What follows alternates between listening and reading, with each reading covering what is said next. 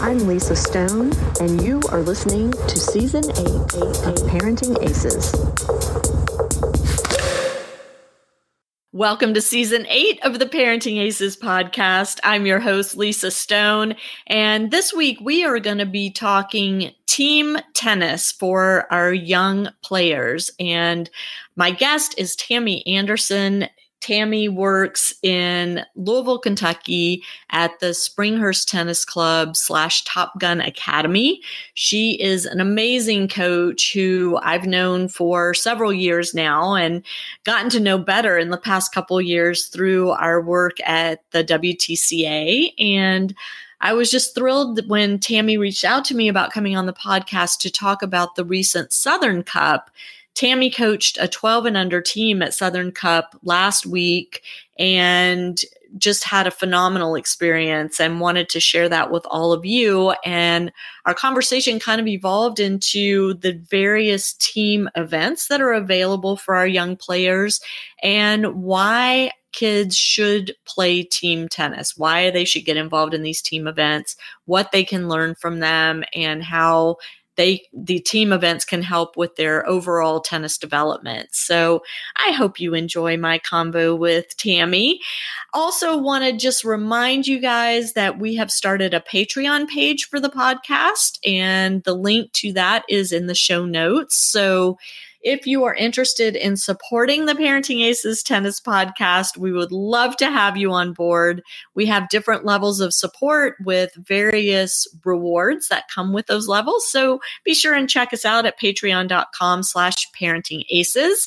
And last but not least, if you haven't already, please become a member of parentingaces.com, either as a free member or as a premium member, which also comes with some added benefits. And uh, we would love to have you join our community, take part in the various events that we're putting on, webinars, uh, camps, and uh, just all sorts of little extras that we offer to our members. So, I think that's it for this week. My big news kind of came out already, I think, but I am making a move from Atlanta to Southern California in a couple weeks and am looking to connect with any of you who are based in Southern California. I'll be in Orange County and am really looking to do some work with the tennis community there up in Los Angeles as well. So if you're in that area and want to meet up for lunch or coffee or to hit some tennis balls, please reach out to me. You can find me through the website, through social media, my email and cell phone contact info is on parentingaces.com as well. So I look forward to hearing from you. All right, for now, just sit back, relax, and enjoy my conversation with Tammy Anderson. Tammy Anderson, welcome to the Parenting Aces podcast. It's great to finally get you on. Thank you so very much. Excited to be talking to you. Well, you know, you and I, I think we met while my son was still playing juniors, but we didn't really know each other. And we got to know each other a little bit better last summer at the WTCA conference in New York. And then now I just feel like you're an old friend. So Good. Same here. Yeah. So I want you to start out by letting our audience get to know you a little bit. So if you could tell us about how you got started in tennis and what you're doing now. Okay.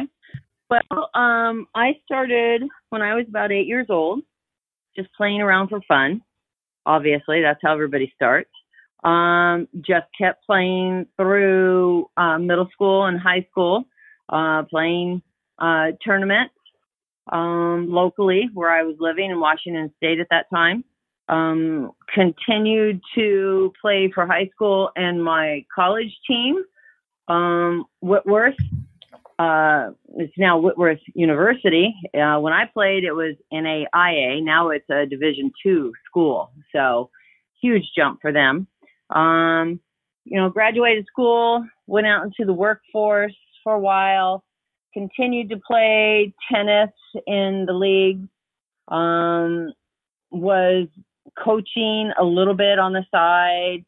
Parents would come to me or friends of um, that were on the tennis team would come to, "Hey, can you give my kids some advice and whatnot?" So, um, you know, it just started a long time ago.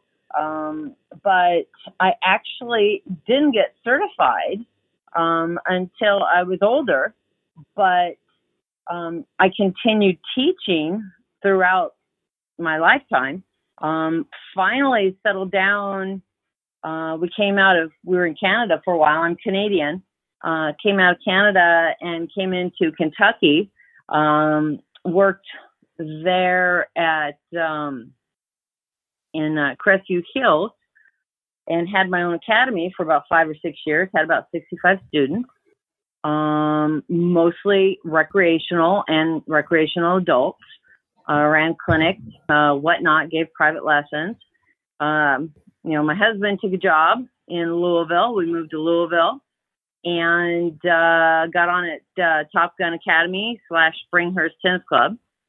Uh, have been there seven years, and since I've been there, I started out as a staff pro, and then moved on to the Future Stars director, and started really diving into developing uh, some really top-notch players in uh, the tens and twelves, and have just really taken off with that.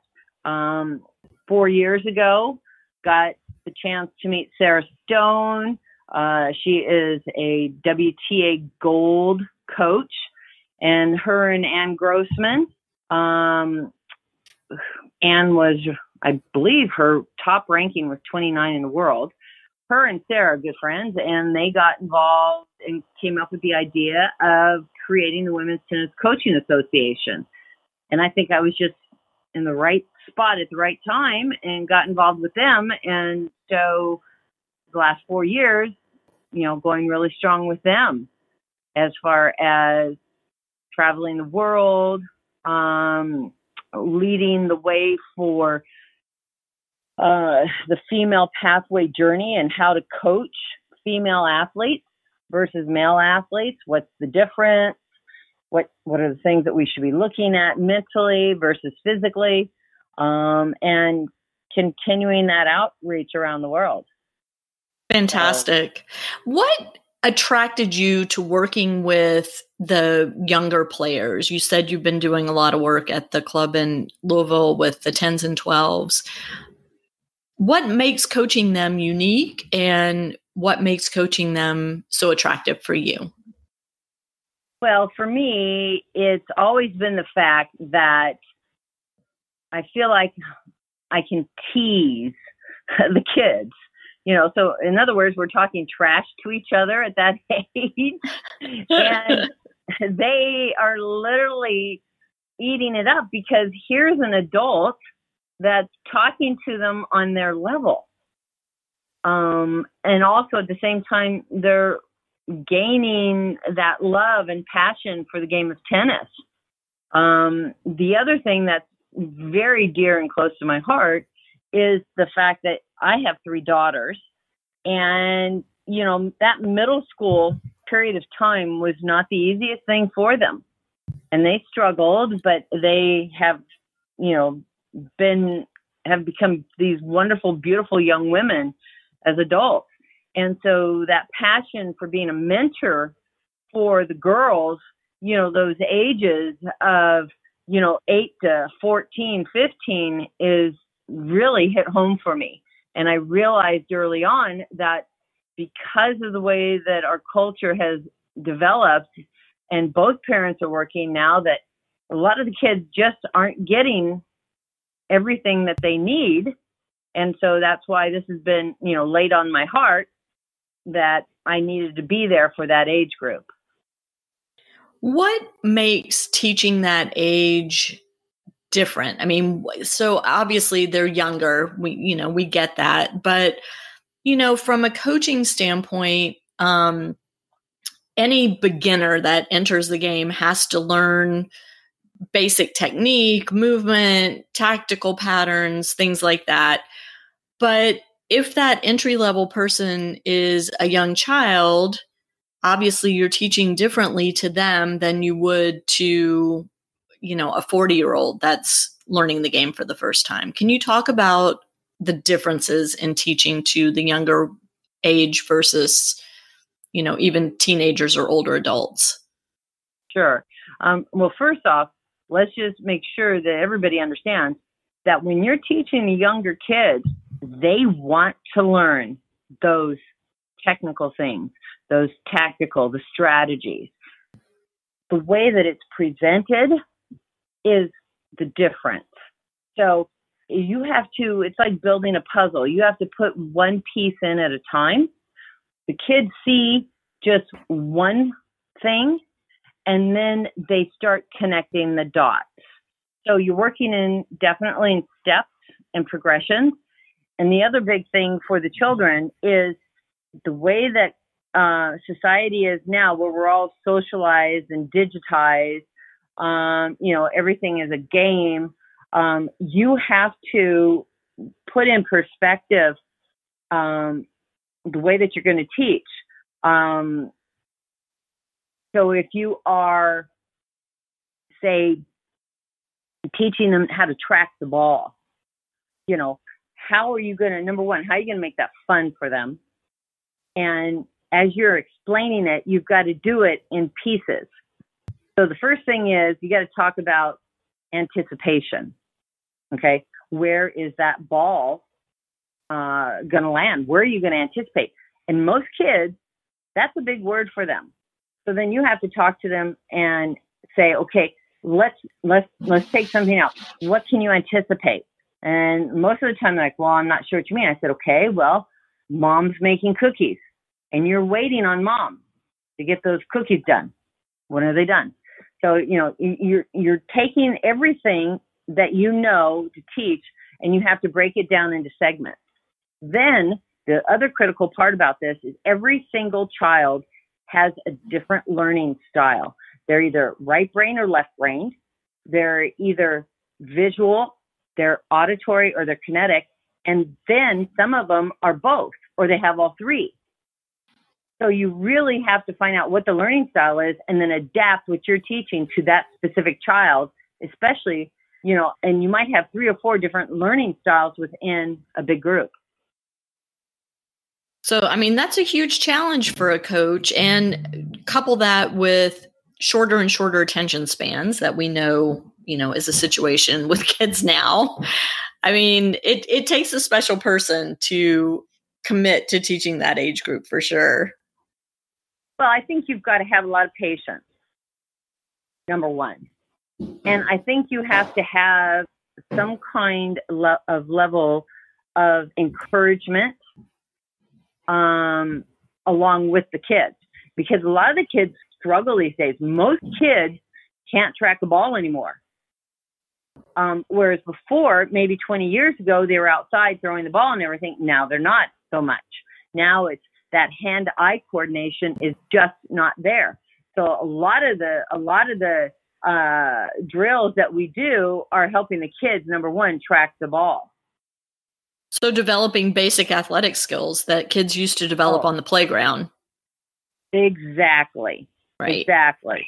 Because the kids would come, they'd go, they'd play at school on the playground, they'd have recess, and they'd come home and they'd go out and play it again.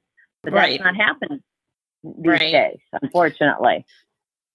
Yeah, I mean it. It's so sad to me, and uh, you know, I before parenting aces, way before parenting aces, um, I was very involved in the legislative side of getting PE back in the schools, and you know, learned a lot about childhood obesity and inactivity, and the re- you know the the results of inactivity and obesity in our children, and the health risks, and all of that. But I think one of the things that we're seeing now that it everybody's just now connecting the dots as you mentioned before which is the fact that these kids aren't having recess aren't having daily pe aren't going outside and playing is now showing up on the organized sports playing field because our kids haven't developed these basic athletic skills that used to just happen organically. Right. Exactly so, yeah. You know. So you as the coach are are not just teaching tennis anymore. You're you're having to start with some skills that are precursors to learning tennis. Oh, definitely. I mean, it's it's all it's all about the hand-eye contact. Um, you know, I mean, the kids will, you know, if they're not doing well with that, then you know we have to back up and we've got to get them moving. I mean, you know, even as you are watching them, you know, as they come out onto the court and you say, okay, everybody, let's do some warm up. Let's, let's, let's do some fun things. You know, it's okay. Take a lap or two. And then as you're watching them, you're looking at their, the way, the style of their run. Are mm-hmm. they coordinated? Is it opposite leg? Opposite arm as they move forward? Is their upper body forward, or is it are their uh, legs in front of them, which is rare to see, but um, most of the time you see where they're bending over, you know, and they're not, you know, above their body, um, you know, so you can just tell by that. And then the the strangest thing is when they're throwing a ball, it's like their arm is jerky Hmm. And it's like it kind of gets a little spastic. So you're kind of like, okay, we got to work on that, you know, and and just these kinds of things. And then at that point, you know, until they really develop that hand-eye coordination and they can track the ball, you know, then at that point, that's when you start tossing the ball, and that's right. when the low compression balls come into play. And those those those really really have come full circle. I mean, I've got eight and nine year olds that look like a mini Rafa Nadal and Serena Williams right now. Because of playing with the low compression balls and having that yeah. extra time to set up for shots. And is that what you're? Yeah. Yeah. Yes. And then, and then they move, you know, they, they go from the red to the orange and to the green. And then, you know, the transition period is not this huge, big, you know, downswing. It's a very, it goes down a little tiny bit, then it comes back up again because, you know, they've had the chance to grow and their center of gravity has settled down into their stomach and they've had a chance to grow into the appropriate ball. Interesting. So it's yeah, I mean, I've got a group of kids that came um, through me, uh, you know, when they're six, seven. Um, you know, they were like ranked in Southerns in top 10, and there was like a huge group of them and now they're nationally ranked and playing in the 14. So, I mean, it's just just incredible, and they're they're not barely 12 years old.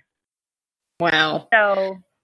So it occurs to me as I'm listening to you talk about all of this stuff, Tammy, that there's some concrete things that parents can be doing with their kids between tennis lessons, between groups and drills and all of that that are really going to benefit their kids as they go through this development process. I mean, things like getting outside and tossing a ball around, as you said, or, you know, playing tag or taking them to the playground and, you know, making a game out of an obstacle course around the different pieces of equipment on the playground or, you know, taking a ball out and kicking it around. Things that are easy, inexpensive, can be done in, you know, a 15 minute block of time that would really benefit these children once they are on the tennis court and ready to start learning this sport. Right, right. And I'll, and I'll tell you, uh, the kids that are out there that are playing soccer, they develop the fastest. Interesting. Because yeah. of the footwork? What, what the is it? Footwork, the footwork, and the foot to eye contact. There, if you think about it, they have to make contact with their foot most of the time in soccer out in front of them. Mm-hmm. That's what you're doing with the tennis ball and the racket. So it's just understanding that concept of see ball, hit ball, or see ball, kick ball, right? See ball, anticipate judge where you need to be to make contact out in front of you. I love that. I love that. All right. So, really, the reason I wanted to have you on, besides the fact that you're an awesome woman and an awesome coach, is you recently coached the 12 and under Southern Cup team. And a lot of our listeners may not know what Southern Cup is. And I would love for you to talk to us about the concept of Southern Cup, why it's in existence and what your experience has been. Well, the Southern Cup is a tournament where the top three boys and three girls from each state come to compete against the other eight states. So Southern is nine states. And so all the states are coming together uh, to compete in a team format. So um, all the all the all the points. So say like uh, the boys, we had the format was the first day there were two singles matches for each of the boys, and then two singles matches for each of the girls, and then uh, two doubles. So all the points were added together as a team. The most you could get was seven. So let's say I had three boys and three girls on my team, and all three boys won, all three girls won. So that's six points, correct? Mm-hmm. So then we played a round of doubles. So we played three doubles uh, a boys' double, a girls' double, and a mixed double.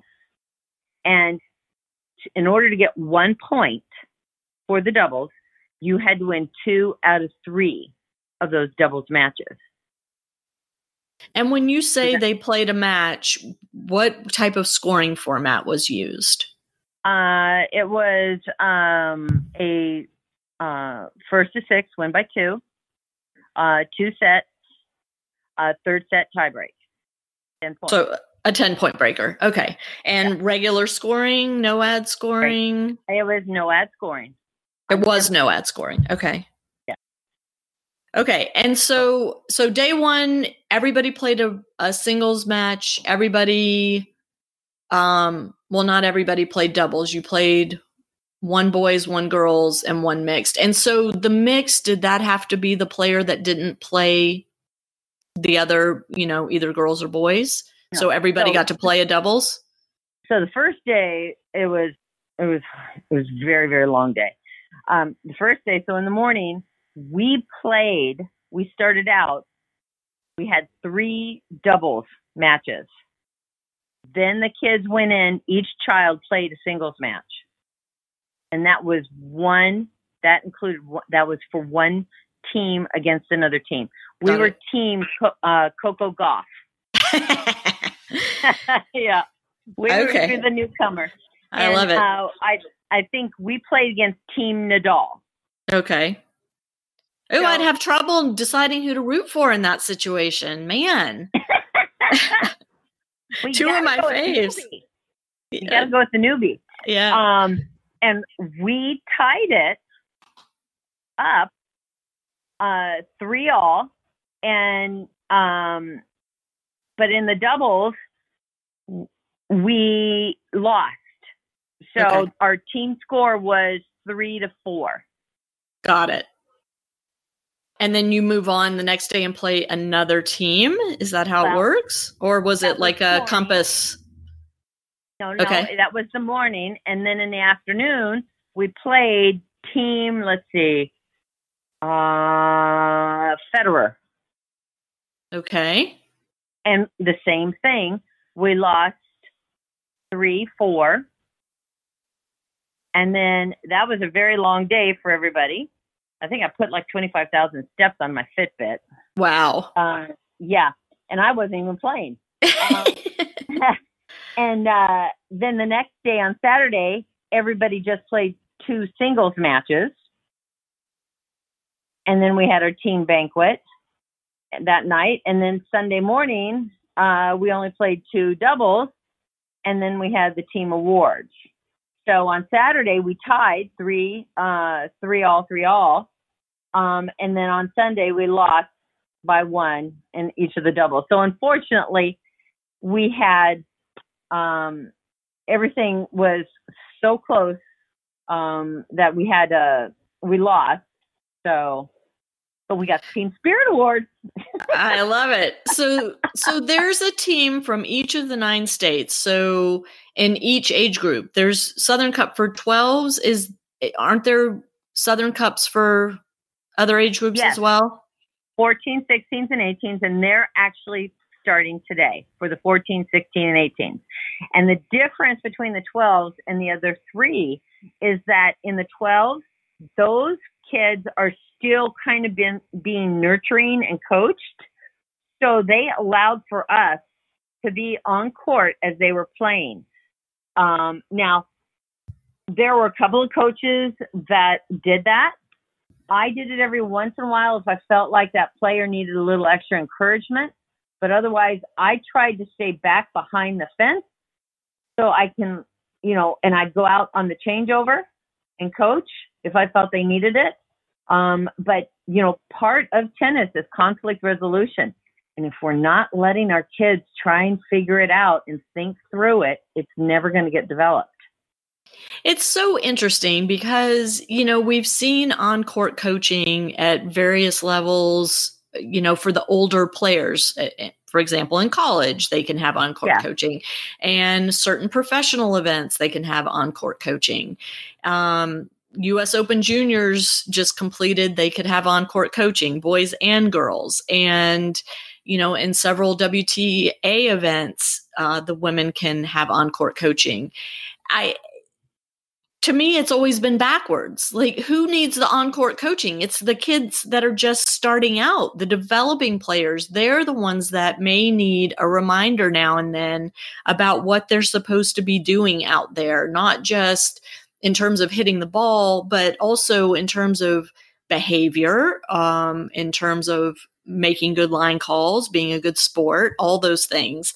And to me, it was just always so backwards. Like, why would you allow coaching at the highest level of the game, but leave our youngest players out there to flail around on their own? It made no sense. So I love that you guys were there and could coach if it was needed.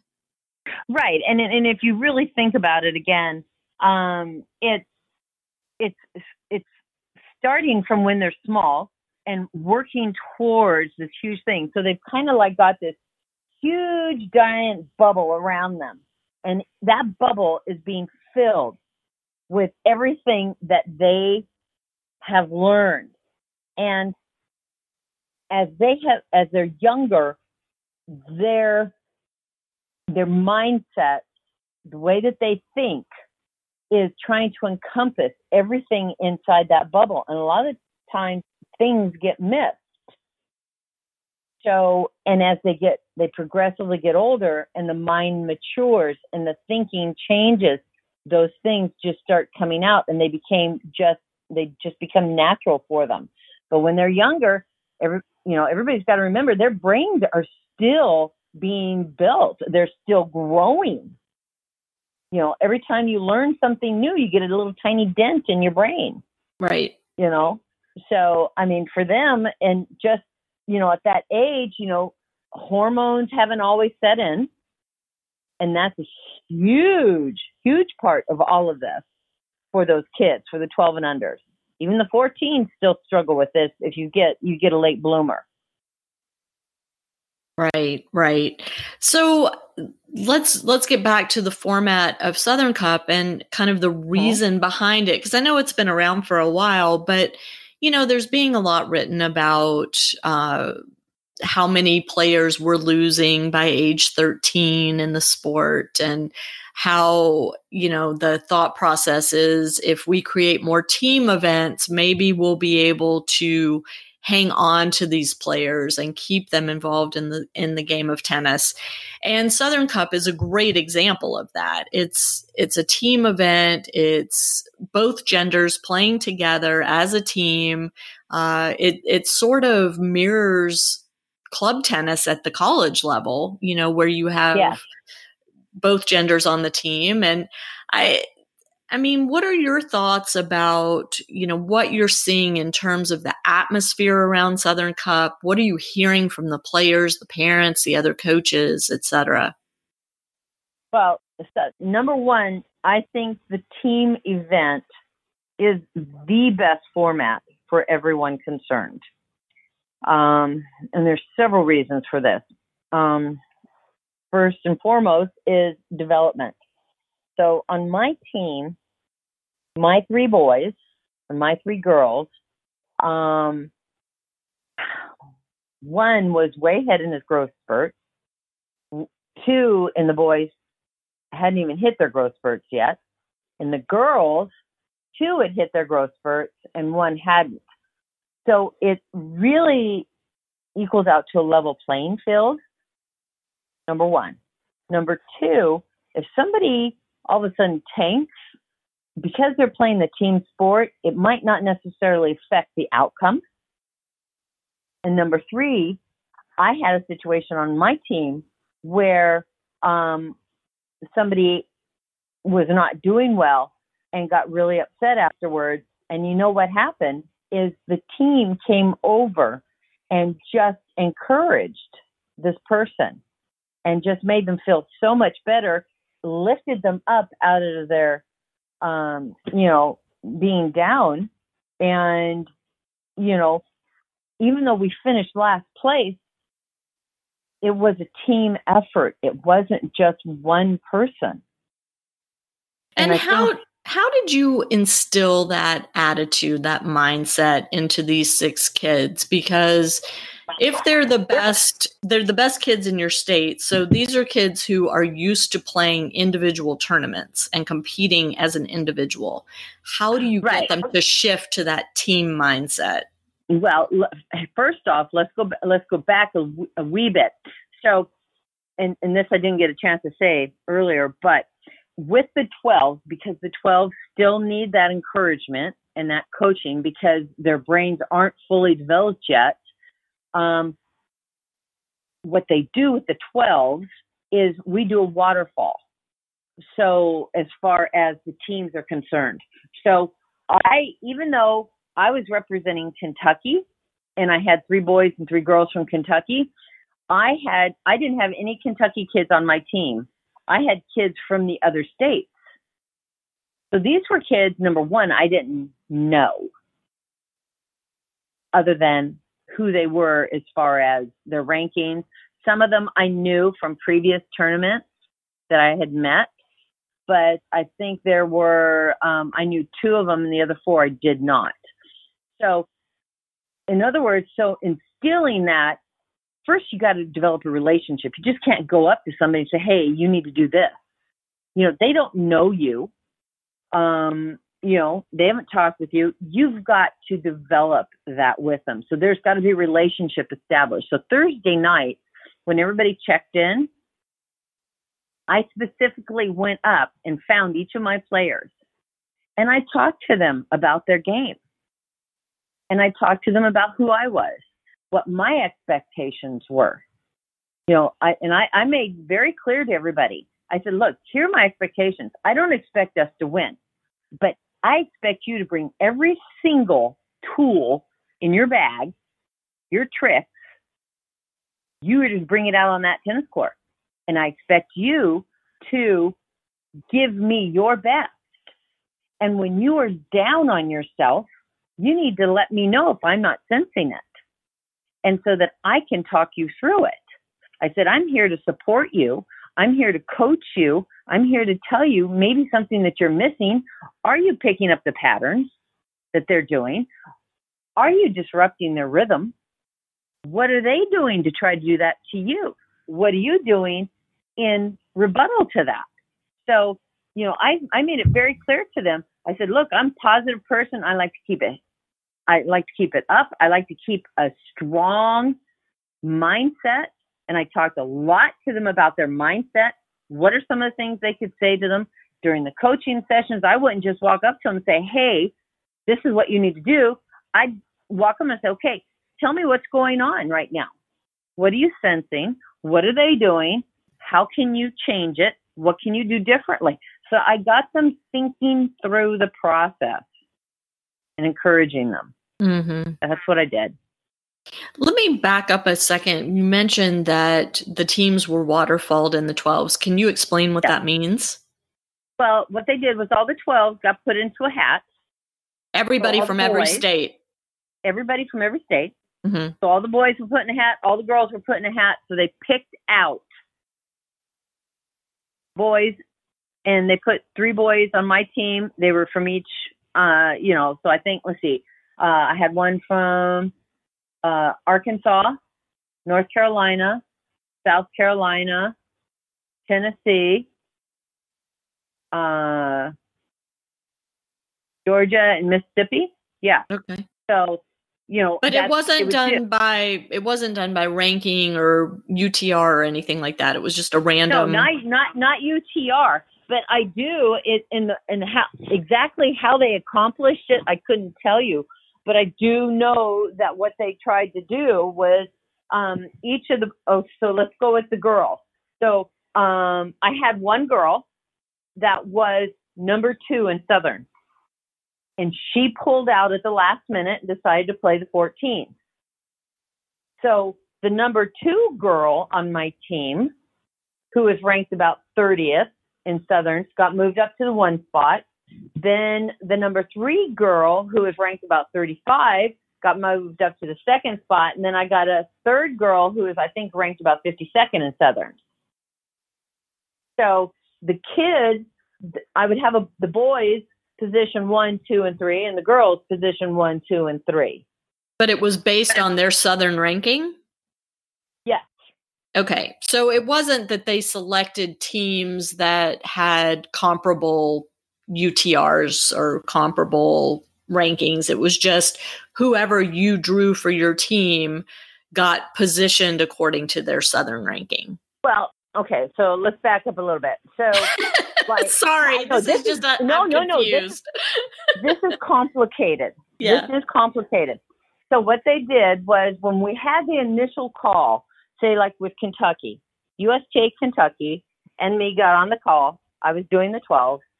So, um, and then the competition uh, board, uh, junior competition board was on there. So we took the three top ranked boys, okay, and the three top ranked girls in Kentucky. in Kentucky. Yeah. Okay. We went over their player records. We went over um, their, you know, did they have good behavior? Did they have good sportsmanship? That kind of thing. Um, and then the letter was sent out to them, inviting them to the Southern Cup. Okay. Okay. All three, all three boys accepted. All three girls accepted. Okay. So that was that's how that's how it was handled in each state. Okay. Got it. Now, if somebody couldn't make it, then the invite would go to the next person ranked. Got it. Okay. So that's why, like on my team, um, my highest boy was 20, then 21, and then 46 In Southern. in Southerns. Got it. That makes sense? Does that help explain? Yeah. But Okay. then okay, so you got your your three boys and three girls from Kentucky came to Southern Cup, but they weren't on the same team.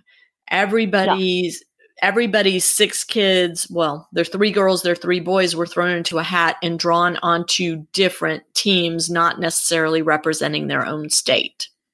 Right. And I'm sure at some point they, after the draws were done, they looked at them to see if it needed to be adjusted. Because I felt like everybody was equally, each team was fairly well matched against other teams. Got it. So That you had competitive yeah, you had competitive matches. Oh God, yeah. I mean, Would- uh, every single match that I saw, there, uh, there was one, there was one, um, but every single match that I saw was, uh, it was head to head and tiebreakers. Wow. Yeah.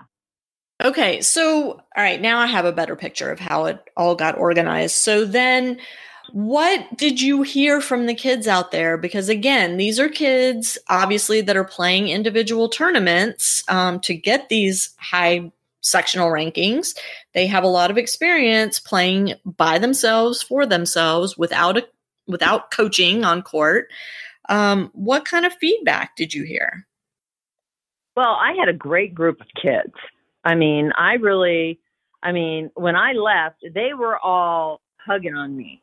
I mean, I was loving it. Um, the, uh, the kids, you know, when you go out on the court and the kid is suffering because they're not doing well, you're not going to push yourself on them either. You're going to try and, you know, like I had one where I had that issue that he was trying to work through what was going on. And, you know, I, I realized, okay, I've just got to be there to support him at this point. And then the next changeover, I was able to talk to him. Mm-hmm. But, you know, it's each child is different and you have to respect each child. Well, and, and we're want to hear. We're, we're talking about 10, 11, 12 year olds as well. yeah, I had a 10 year old. I had a 10 year old um, and then I think they were sixth and seventh graders. Okay. And what did they say? Grader. What did they say about playing as part of a team? Because I suspect for some of these kids, it might have been their first time playing on a team. Oh, it was. It was. But you have to remember, some of them have played JTT too when they were younger.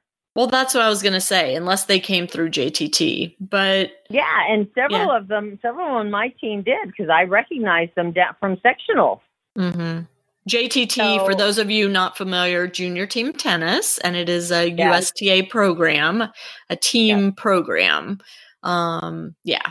So, I mean, did they like being part of a team? Did they was it a hard adjustment for them to play for other people as opposed to just for themselves or did they just kind of flow right into it i felt like everybody on my team kind of uh, flowed right into it um, i do know some some of the coaches had a few difficult kids um, not per se bad behavior or anything but just um, just not willing necessarily to listen to some coaching, but you know, it is what it is, and you got to respect that. I mean, if they know their mind, um, you know, that's up to them. Actually, I mean, you know, they're making those decisions on the court, and they have been doing that for a while. Right. And what about parents? I mean, are the parents there, or are these kids strictly there with their team coach? Oh yeah, the parents are there. There were a couple of parents that were a little intense Not on my Really? Tennis parents had, being intense? Come on now. I had the best players and the best parents. Um, you know, parents at this level, parents know their children, know what they need. We're recognizing it. If I was coaching another player and um, they knew that their child needed something, they were right there and they Tammy, Tammy, you know, come and, you know, help. Yeah. You know, come and help. She needs to do this, this, this, this, this, you know. And, you know, I'd go out to the court, you know, and it was time on the changeover and, and I said, Look, mom or dad's saying this. Oh yeah, yeah, yeah. You know, so mm-hmm. yeah, I mean highly involved. Um, really for most of the part, this was such for me, this was an extraordinary event. I mean, I was in my element. It was the kids were fantastic. Um, it was just overall, it was just an incredible event.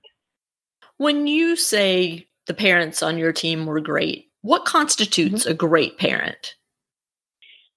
In your mind, as a coach, you know, what are you looking for? Yeah, as a coach, I'm looking for a parent who's going to be highly involved, highly encouraging, not overbearing, somebody who's not hanging on the fence, somebody who's giving their child time to digest what just happened, whether good or bad, and then waiting on their child to come forth and talk about it.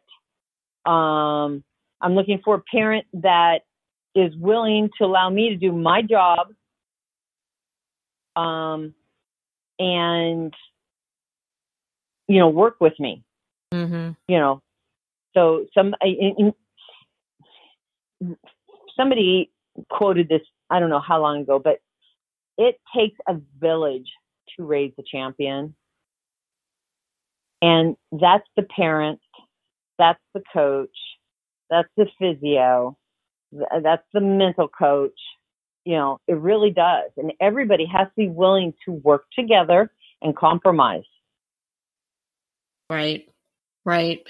So if kids want to get involved in Southern Cup or and I'm not even sure is there something comparable in other sections? Do you know? Well, there's always going to be tournaments. Um, but the team know, events. Oh yeah, there there are team, you know, like zonals and stuff like that. Um, and that's a really long, intense team event. Um, but there will be team, there will be more team events coming. Um, you know that's that's the that's the way of the movement. This is going to allow that disparity between the growth spurts. Like I've got a ten year old who's as tall as me right now. Wow. Yeah, and you know both parents were six foot, and there was one young lady um, on another team uh, this last weekend that just dominated everybody. And uh, she was taller than me, had muscle development, was just barely 11, you know, um, real intense on the court, and, you know, beautiful player, you know, um, you know, but it is what it is. And, you know, these team, the team challenges and the team events, this is going to allow for an equal playing field, a level playing field. Mm-hmm. So, if a player is interested in participating in one of these team events where they have to be selected, is there anything the player can do to get on the radar of the selection committee, or is it simply based on ranking? Well, it depends. It depends on what you know the tournament director who comes up with the event, or you know whether it's USTA Kentucky or one of the other uh, events um, you know, it just it just depends.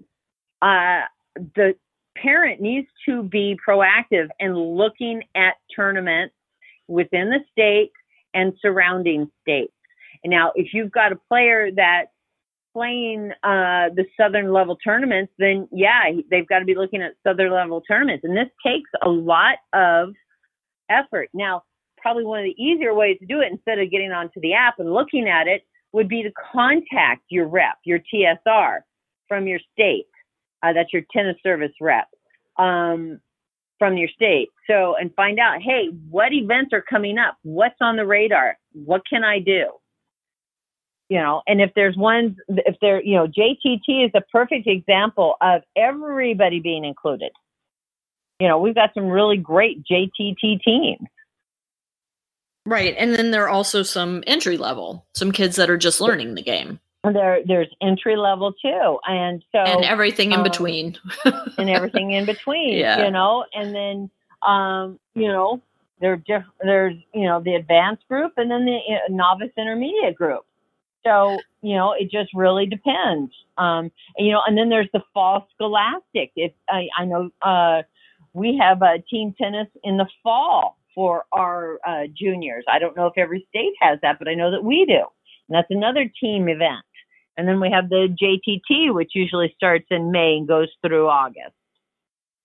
Right. And with JTT, there is a pathway with JTT where you progress from your local team, you progress to, I don't know what all the levels are, but eventually to national where you can win a national championship. That's right. So the tens, they the tens don't advance. In the tens, they have a, an advanced group and an intermediate group. Um, but they go to sectionals because, um, you know, uh, I've got uh, one year I had the tens, the twelves, uh, for like three years, state champions. Um, and then the 14s were uh, we went to sectionals. Uh, we got the wild card. We were the runner up that year. But um, yeah, so they have so the 10s have got two levels. The 12s have got two levels. Then every and then everybody else has got intermediate and advanced.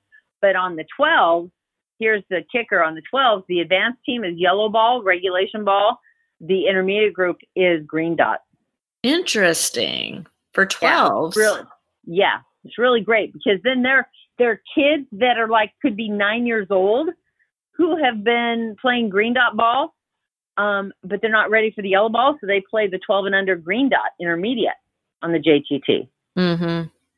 So there are a lot of options for these kids outside the individual tournament structure, and I think that's the message that I I want people to you know walk away with after listening to this podcast is especially for the younger kids it's not just about playing individual tournaments. There are so many other ways for them to be involved in the sport and compete in the sport in a manner that's maybe a little less intimidating and maybe a little more fun for them uh, than yeah. just being out there on their own week in and week out. Right. Yeah. And so you you know, contacting your TSR is a great suggestion. Also, I always encourage parents to make sure to introduce themselves to the head of their junior comp in their section and you know make yep. sure they establish a relationship with the head of junior comp and that person can be very very helpful as your child is going through their tennis journey and you know, moving from level to level and hoping to get invited to camps and to team events like Southern Cup and zonals and other things like that. And, you know, it's, it does, as you said, Tammy, I mean, the parents have to be proactive. They have to learn how the sport works and make sure that they're opening the door for their child to have the opportunities that they're earning. Right. Exactly. And another thing that I've always suggested to my parents and to my students is that go and watch a tournament. See what it's all about. Go yeah, it's a great idea. Tournament. You know, it doesn't matter what, you know, level it is, go and watch. Go and watch a college tournament. You know, we're right next to the Western Southern. Every year I take up a group of kids every year you know, let's go watch some tennis. Get them watching it on the TV. You know, watch watch any of the Grand Slams or anything that's on the tennis channel. Um, just even watch going it. to high school matches. I mean, there's oh, yeah. some really fun tennis happening at the high school level. Yes, yes, and there's going to be, like I said, there's going to be more team challenges, team events. Um, I host a lot of things uh, for the kids, the 12 and under. Um, you know, we do a lot of tournaments at, at our club and then uh, USTA, UTR, um, and I host a lot of play day events. Um, you know, Halloween's coming up, so I'll have, you know, a fun event where the kids are playing. We'll do a lot of fun drills and games. Then we'll, you know, we'll turn the lights off on the court and play Ghost in the Dark or something silly like that, you know and that just sticks in the. I mean, I've got kids who are 16 coming to me. Hey, you still going to do the Halloween event? you know, so yeah it has an impact. And and for sure you know especially with our younger players finding a coach who understands how to engage with them on their level as you said tammy is so key to keeping them interested and involved and passionate about tennis. Right right. And especially especially for the girls. Especially yeah. for the girls you know because we've got uh, the the it's 90% of girls are quitting tennis by the time they're 17. Wow. Yeah. That's a huge. sad statistic. That is a really yeah. sad statistic. So yeah, and I, then we don't have anybody playing college tennis and then we don't have anybody going into developing into female coaches. Right. Right. Yeah, it's a cycle for sure. And you know, learning how to get them interested and keep them interested is a huge challenge, and one which you, Tammy Anderson, have accomplished with I mean, the utmost proficiency and excellence. And, you know, those kids are really lucky to get to work with you. I, I want to just let my listeners know that I will have links to these various events in the show notes on parentingaces.com. So if you want to take a look at the draws and, you know, the tournament pages, um, the, those links will be in the show notes. And Tammy, if if people want to reach out to you, if they have questions about Southern Cup or getting involved in their sectional team events, is there a good way for them to reach you?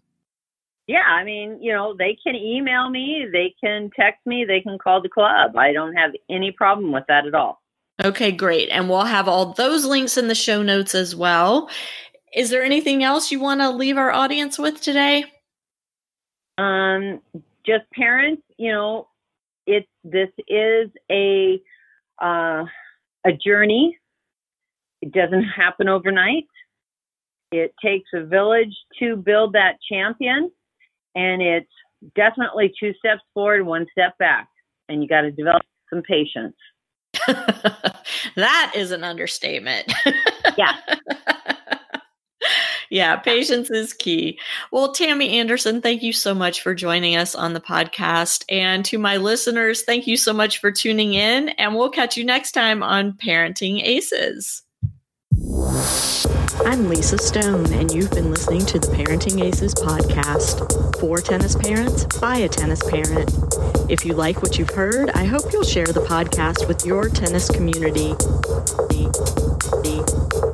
For all the information you need to navigate the junior and college tennis journey, be sure to check out parentingaces.com.